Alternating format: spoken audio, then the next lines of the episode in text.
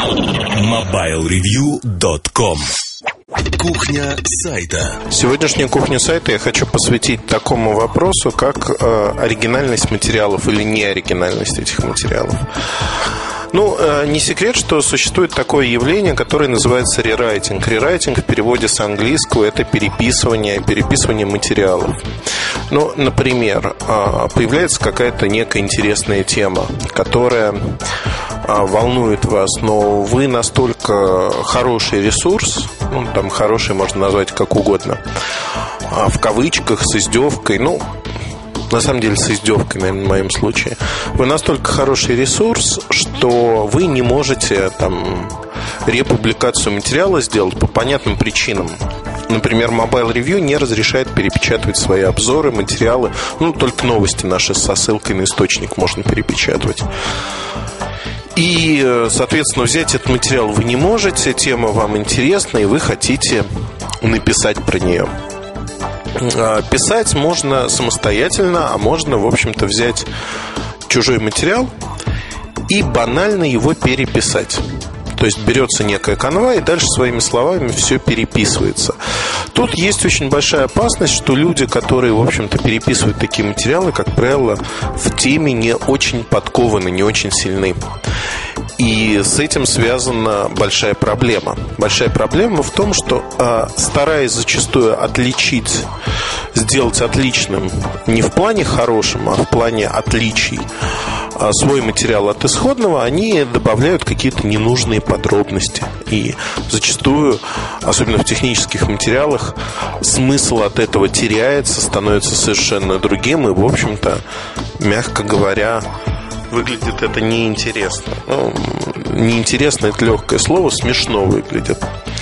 Так вот, я не имею ничего против рерайтинга, по крайней мере, люди там работают, но главное, почему я не имею ничего против, потому что каждый автор, который переписывает там наш материал, он э, льет воду на нашу мельницу, по сути. А он делает все как бы специально и хорошо для нас. Он пропагандирует нашу точку зрения на тот или иной вопрос. И это очень неплохо. Я знаю, например, одно печатное издание, которое там, ну, это не обзоры мобильных телефонов, это, скажем так, а, на полполосы некое описание мобильного телефона, которое включает в себя основные мысли. Так вот, в этом издании четко придерживаются того, что мы пишем. То есть берут наш обзор, основные мысли из этого обзора, и у них получается свой собственный продукт, но с нашими мыслями. Мне кажется, это очень неплохо, потому что а, получается, что мы вот нашу точку зрения не просто до рынка доносим, до коллег доносим, они начинают ее продавливать на рынок, используя свои издания. То есть э, зачастую а, адресуя наши же мысли к людям, которые никогда не читали Mobile Review, там мой блог или что-то подобное. То есть информация вот таким образом она растекается, растекается по рынку, а, растекается среди читателей. Это прекрасно, это классно, это хорошо. Я не знаю, как это еще назвать. Поэтому против рерайтинга как явления я никогда не имел ничего против. Тем более, что это, ну, не плагиат как таковой, есть некая работа, люди стараются. Как верно подметил мой э, друг в моем же блоге, ну, переписать э, материал крайне тяжело, проще сесть и самому написать. Да, это действительно так, и это понимание приходит, в общем-то, с годами, наверное, к людям, которые этим занимаются. Зачастую э, вот эта работа, переписывание чужого материала, она намного тяжелее, чем э, создание своего материала. Хотя, с другой стороны, наверное, есть люди, которым это, ну, э, более, для них это более простой путь. Знаете, это мне напоминает сочкование студентов или там школьников, когда они прикладывают намного больше усилия для изображения бурной деятельности, о том, что они делают лабораторную работу или там физический опыт. Хотя на самом деле вот э, проведение такого опыта или работы, оно занимает намного меньше времени, чем изображение, симуляция этой бурной деятельности. Но это надо понимать. Надо понимать, что э, причина следствия вот таковы. Надо понимать, что люди, в общем-то, имеют э, возможность подобным образом там, реагировать на какие-то вещи. Ну и т.д. и т.п. Фактически можно говорить о том, что сделать работу зачастую качественно, написать статью намного быстрее, не всякую статью, но намного быстрее, чем переписывать чужую. А, тут к рерайтингу примыкает, в общем-то, такая вещь, которую написали. И вообще вы украли букву Кирилла и Мефодия и т.д. и т.п. Люди не понимают простой вещи. А вещь это заключается в том, что а, материал, компоновка, стилизация и прочее – это ваше. Когда его переписывают, в этом нет ничего плохого, потому что компоновка и стилизация, как правило, компоновка при этом может сохраняться, но стилизация становится другой совершенно. Э, ну, те же самые мысли, завернутые в другую упаковку. Почему? Нет. Это возможно. Другое дело, что часто вот свои материалы по явным признакам, они видны. Я могу рассказать из своего опыта э, такую историю. Однажды мы сидели с э, тайваньской компанией, ну, скажем так, компании из Юго-Восточной Азии, которая является контрактным производителем мобильных телефонов для многих компаний. Это один из крупнейших производителей. И на встрече они мне, в общем-то, рассказали некую информацию о том, что вот у нас будет то-то, то-то, то-то. Информация была, как любят, ненавижу это слово, его любят говорить эксклюзивно. Ну, то есть фактически информация неизвестная а, никому на рынке. И мы написали про это, в общем-то, даже не новость, а в статье я мельком посвятил, в одной из статей посвятил целый абзац этому. А, и мне очень понравилось, когда появилась статья на неком псевдоконкурирующем ресурсе, где было написано примерно следующее. По сообщению наших источников из компании А, и дальше шло перечисление, в общем-то, того, о чем я написал. И тут э, было понятно, что взято это из нашего материала, потому что перечисление шло, вот, в общем, именно той информации, которая изложена. Понятно, откуда информация вышла. Понятно, что в этом издании никогда не было людей, которые хотя бы приблизительно понимают, а, кто в этой компании за что отвечает, как можно с этими людьми общаться. Одним словом, ну, явно как бы информация вышла из наших уст. Иногда я, ну, в прошлом, скажем так, а, я развлекался тем, что в некоторых статьях в некритичных местах добавлял специальные такие псевдоошибки. То есть, ну, это даже не ошибки, это некая информация, которая не критична для восприятия материала, но очень хорошо показывает, кто берет за основу э, наши статьи и переписывает их. Очень показательный такой пример. Например, о, масло масляное, наконец-таки я добился этого. Пример на пример.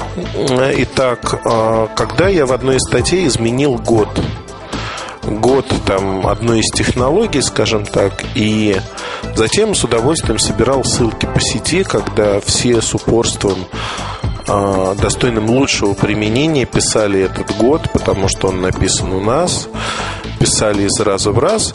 Но если бы кто-то не поленился зайти на первый источник, на сайт компании-производителя, в пресс-релизы секцию, и открыл пресс-релиз, их там несколько, посвященных этой технологии, то он увидел бы странную картину, что год там отмечен не 2003, а 2002. И вот это сказочным образом, в общем-то, цифра сегодня кочует. Более того, а, вот в 80% материалов а, по этой тематике эта цифра наша. Наша, то есть 2003 год стоит, который не является верной. Тут можно, в общем-то, говорить все, что угодно, но я вам честно признаюсь, это крайне забавляет меня порой. То есть видно, кто, в общем-то, ссылается, кто берет за основу материала. И опять-таки, я подчеркну, это неплохо. Неплохо, потому что это пропагандирует вашу точку зрения. Это тоже необходимо. А стыдиться этого, ну, наверное, не нужно, потому что это не плагиат. Фактически не надо об этом кричать, наверное, на каждом углу. Но для некоторых изданий, которые не имеют а, качественных журналистов, авторов, это хороший выход для того, чтобы выдавать приемлемого качества материала. Понятно, что рерайтинг стоит э, дешевле, чем написание полноценной статьи. Понятно, что в рерайтинге э, теряется смысл. То есть, если сравнить два материала, исходный и э, тот, что вышел из-под пера рерайтера, вот второй материал будет более куцым. Многие подробности, они откидываются. Откидываются за ненадобностью, либо просто откидываются, потому что такой материал выглядит не так хорошо, ну, скажем так, не хотят, чтобы были попытки его сравнить хоть как-то, чтобы эти материалы можно было а, сопоставить. А, тут в рассуждениях у меня же в блоге такой вот пользуясь служебным положением, неприкрытый пиар, ildarmurtazin.livejournal.com у меня в блоге э, там развернулась слабенькая полемика о том, что в общем-то одинаковые мысли, одинаковые слова, одинаковые буквы алфавита и тому подобные вещи.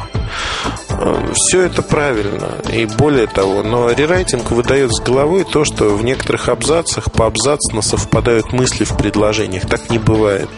Понятно, если посадить миллион а, обезьян и они, к пишущим машинкам, то когда-нибудь они напишут поэму Шекспира. Хотя в реальности это никогда не случится. Энтропия тут высока. Поэтому вот в такие совпадения, когда 5 предложений, 5, 6, 7 предложений подряд в абзаце идут с одинаковыми мыслями переписанными, так не бывает. Это фантастика. Знаете, как в рекламе сыра Хохланд. Это фантастика, сынок. Так вот, это действительно фантастика. Так не бывает.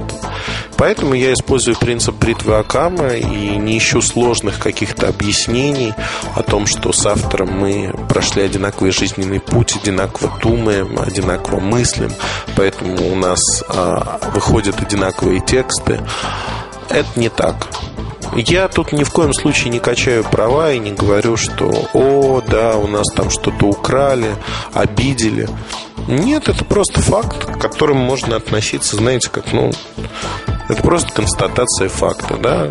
Есть вот наши тапочки, которые всем нравятся. Другие люди пытаются делать нечто подобное.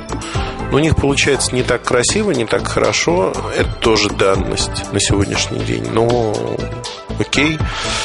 Их э, материалы имеют право на существование также. Я не вижу в этом никакой крамолы.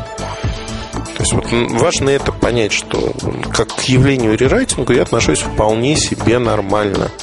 У меня нет э, каких-то иллюзий относительно этого. Более того, рерайтеров привлечь к какому-то преследованию или там наказать как-то невозможно, да и не нужно. Потому что есть такое понятие очень простое первичный и вторичный материал. Вот мы ориентируемся на первичные материалы, когда мы рассказываем что-то новое нашей аудитории. Вторичные материалы – это когда, в общем-то, рассказывается нечто вторичное о том, что было, что будет. И материалы не изобилуют там большим количеством деталей. Это признак рерайтинга. Наверное, вот э, если отталкиваться от этого, вам станет вот понятна вся разница.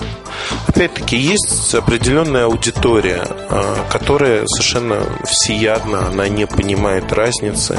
Более того, в тех же комментариях мне писали, что да и вообще я вам сейчас накидаю ссылок о том, что вот тема статьи, которую вы взяли в качестве примера, она разработана давно кучей других изданий. Позвольте, ну при чем тут тема? Мы не брали монополию на какие-то темы о мобильных телефонах. Более того, если на сайте А есть обзор устройства там X, назовем его, а, то почему обзора X не может быть в куче других мест? Он будет, и это нормально, это хорошо, есть выбор, где и что почитать. Мне непонятно другое, почему а, считается, что скажем так, э, обзор устройство X сайта А не может быть переписан сайтом Б автоматически. Ну, это уже такие дебри, в которые углубляться не стоит. Ну, на мой взгляд, тут есть над чем подумать. Рерайтинг – это хороший способ иногда там, закрыть какие-то темы, о которых вы не хотите тратить э, время. Но, опять-таки, подчеркну, мы этим не занимаемся и никогда не занимались. Но в некоторых случаях рерайтинг можно использовать. Почему нет? Это один из инструментов существующих. А, там не буду в такие уникальные вещи вдаваться, когда есть конкуренция между какими-то двумя проектами необычными и прочее. Но в целом на Западе, кстати, отношение к рерайтингу, оно не такое либеральное, как у меня. Рерайтинг считается на Западе а, фактически одним из подвидов плагиата. Но сумасшедшие американские журналисты и американцы в целом, помешанные на авторском праве, там, в общем, все зашкаливает. Честно, зашкаливает, когда а, вплоть до того, что а можно ли я поставлю ссылку на ваш материал, вы не будете против?